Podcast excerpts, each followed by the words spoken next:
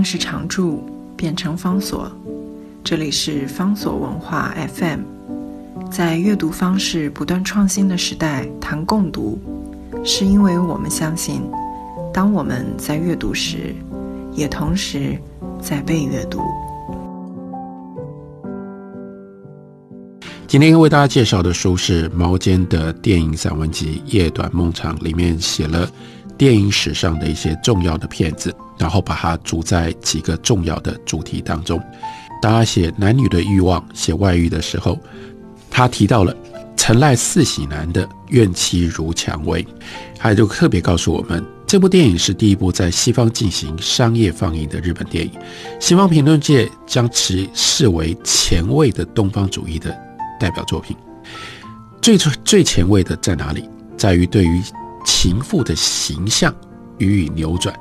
陈来四喜男用非常具有说服力的平行镜头，在婚姻的合法性上面踢了一脚。影片的视角是这个大老婆所生的长女，这个女儿，她对母亲的同情。然后呢，刚开始的时候觉得母亲非常奇怪，你为什么不去把爸爸给要回来？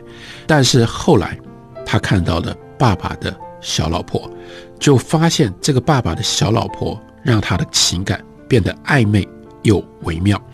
我电影所显现出来的方法，扮演女儿的千叶早智子，她具有一种晴朗又幽默的气质，使得影片自始至终都有一种晴朗又幽默的气质，没有被大老婆的幽怨和小老婆的奉献降格，变成了 melodrama，变成了那种通俗剧，比如。大老婆喜欢写诗，写的都是这些闺怨诗，也没有成为父亲的道德负担，相反的是一种自我讽刺。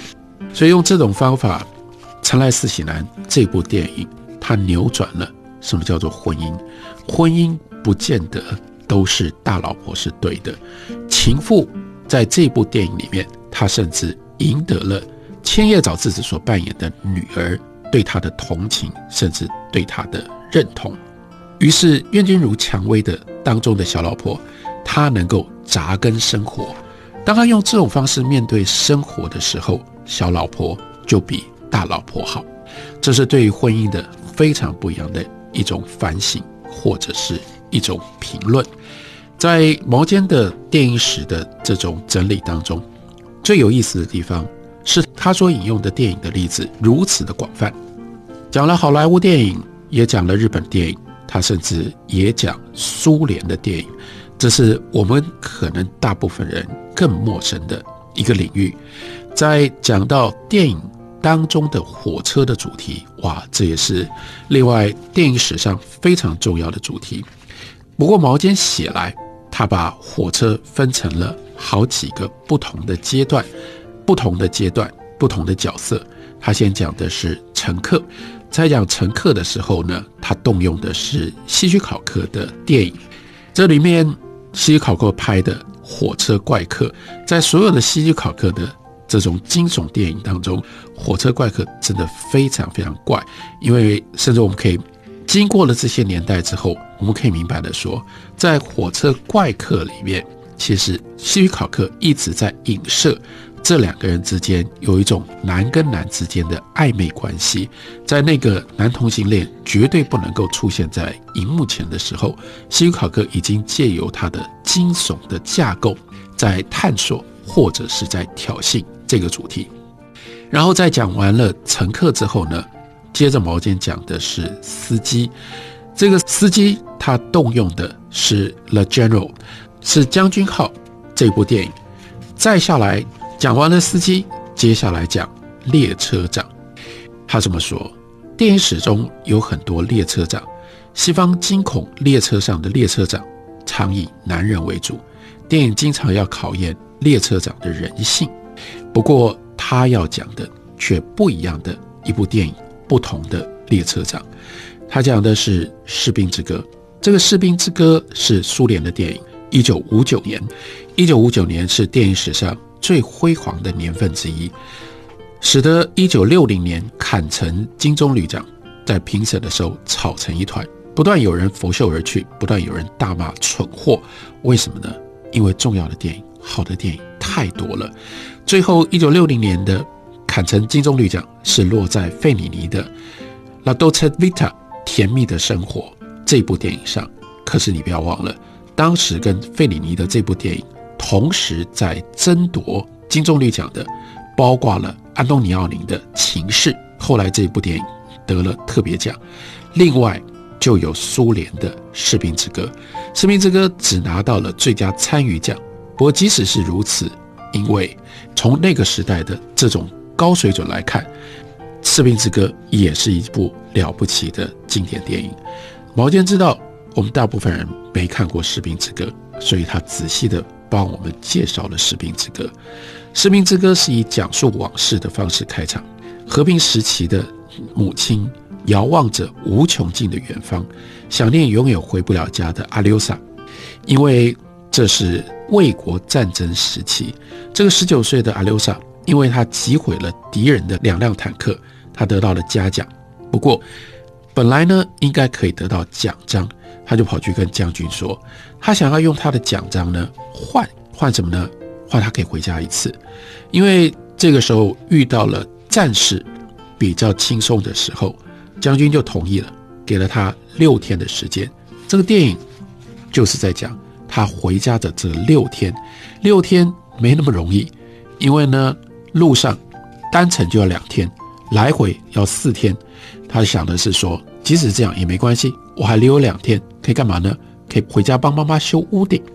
电影以一种散文诗的方式展开，很有意思。阿留萨踏上了回家的路，虽然是战争时期，但十九岁的阿留萨浑身都是阳光。他在月台上遇到了在战争当中失去了一条腿的士兵。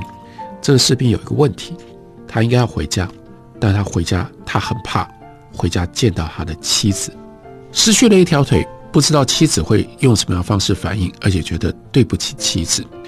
虽然阿留萨觉得时间紧急，因为他总共只有六天的假期啊，但是在电影里面我们看到的是他耐心的等士兵一起上火车，而且还跟他一起下车去等着妻子。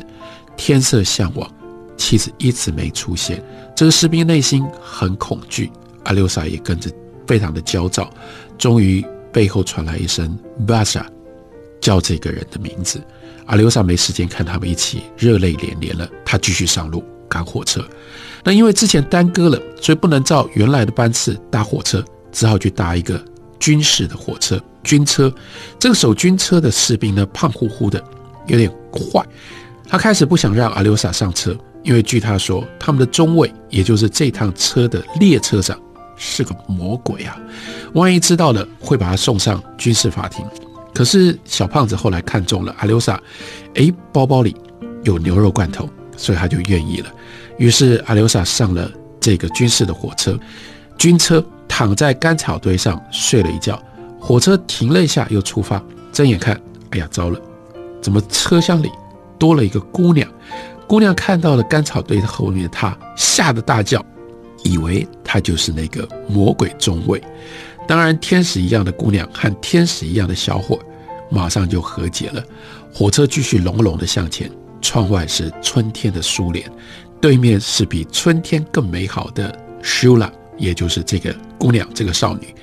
阿留萨心里面多么想要亲近这个少女，可惜列车暂停的时候，这个坏坏的小胖子又出现了。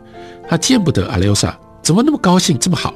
所以他就做出了秉公执法的样子，要把这个平民、这个少女输了，把他赶下。这是我们这是军车，你一个平民怎么可以在这里呢？阿留萨急了，实在没办法，再拿出牛肉罐，让这个小胖子。这个小胖子呢，接过了牛肉罐，藏在大衣里面。于是就在这个节骨眼上，传说当中的魔鬼中尉出现，他很凶、很严厉，问说怎么回事？阿留萨掏出的证件，表明自己在休一个六天非常匆忙的英雄假。上了年纪的中尉就露出了大天使的笑容，不但同意阿留萨可以搭军车，而且同意还可以带着苏拉，带着这个带着这个少女一起，只嘱咐了一句，叫做注意防火。临走的时候，这个中尉又问小胖子：“哎，你手里拿什么东西啊？”这个小胖子狡辩说：“这是阿留萨给的礼物。”这个中尉很严厉的回答说：“关两天禁闭。”这个小胖子问说：“为什么？”中尉马上又回答说：“五天禁闭。”等中尉一走，小胖子朝阿留萨跟舒拉叹气说：“你看吧，我跟你们讲过，他是魔鬼，这是一个天赐的魔鬼中尉。这是阿留萨人生第一次，也是最后一次跟这样的一个姑娘同行。十九岁的阿留萨没来得及告诉舒拉，他喜欢她，非常喜欢她。当然，最纯洁的姑娘舒拉也终于没有机会告诉阿留萨。”他也已经爱上了阿留萨，但是保卫家园是更神圣的事。士兵之歌最好的地方是，这部电影没有流于好莱坞的反战这种调调。苏联男人为了自己的祖国，没有一点软弱的奔赴战场。阿留萨出发回家的时候，一个士兵拦住他，让他给住在契科夫大街七号的妻子捎个信，不过就是告诉他说我还活着。全队的士兵就拦住了队长，让阿留萨带着他们全队仅有的两块肥皂去送给士兵的妻子。所以到后来，阿留萨还要跑去送肥皂，以至于说老实话，最后这个士兵之歌就是他根本没有时间回到家里陪妈妈。但是整部电影却用这种方法表现了一种非常非常独特的情感。他把魔鬼中尉的列车长当做这一段的主角，其实关键的在于帮我们介绍了那个时代明明是在战争的宣传当中所需要所拍的电影，但我们今天可以用另外一种情感、另外一种角度予以欣赏。这是毛尖的《夜短梦长》，它涉及了非常非常多不同领域、不同地区的电影，然后用他自己的文学之笔，用他的妙笔。把它写成一篇一篇非常好看的电影散文，介绍给大家，推荐给大家。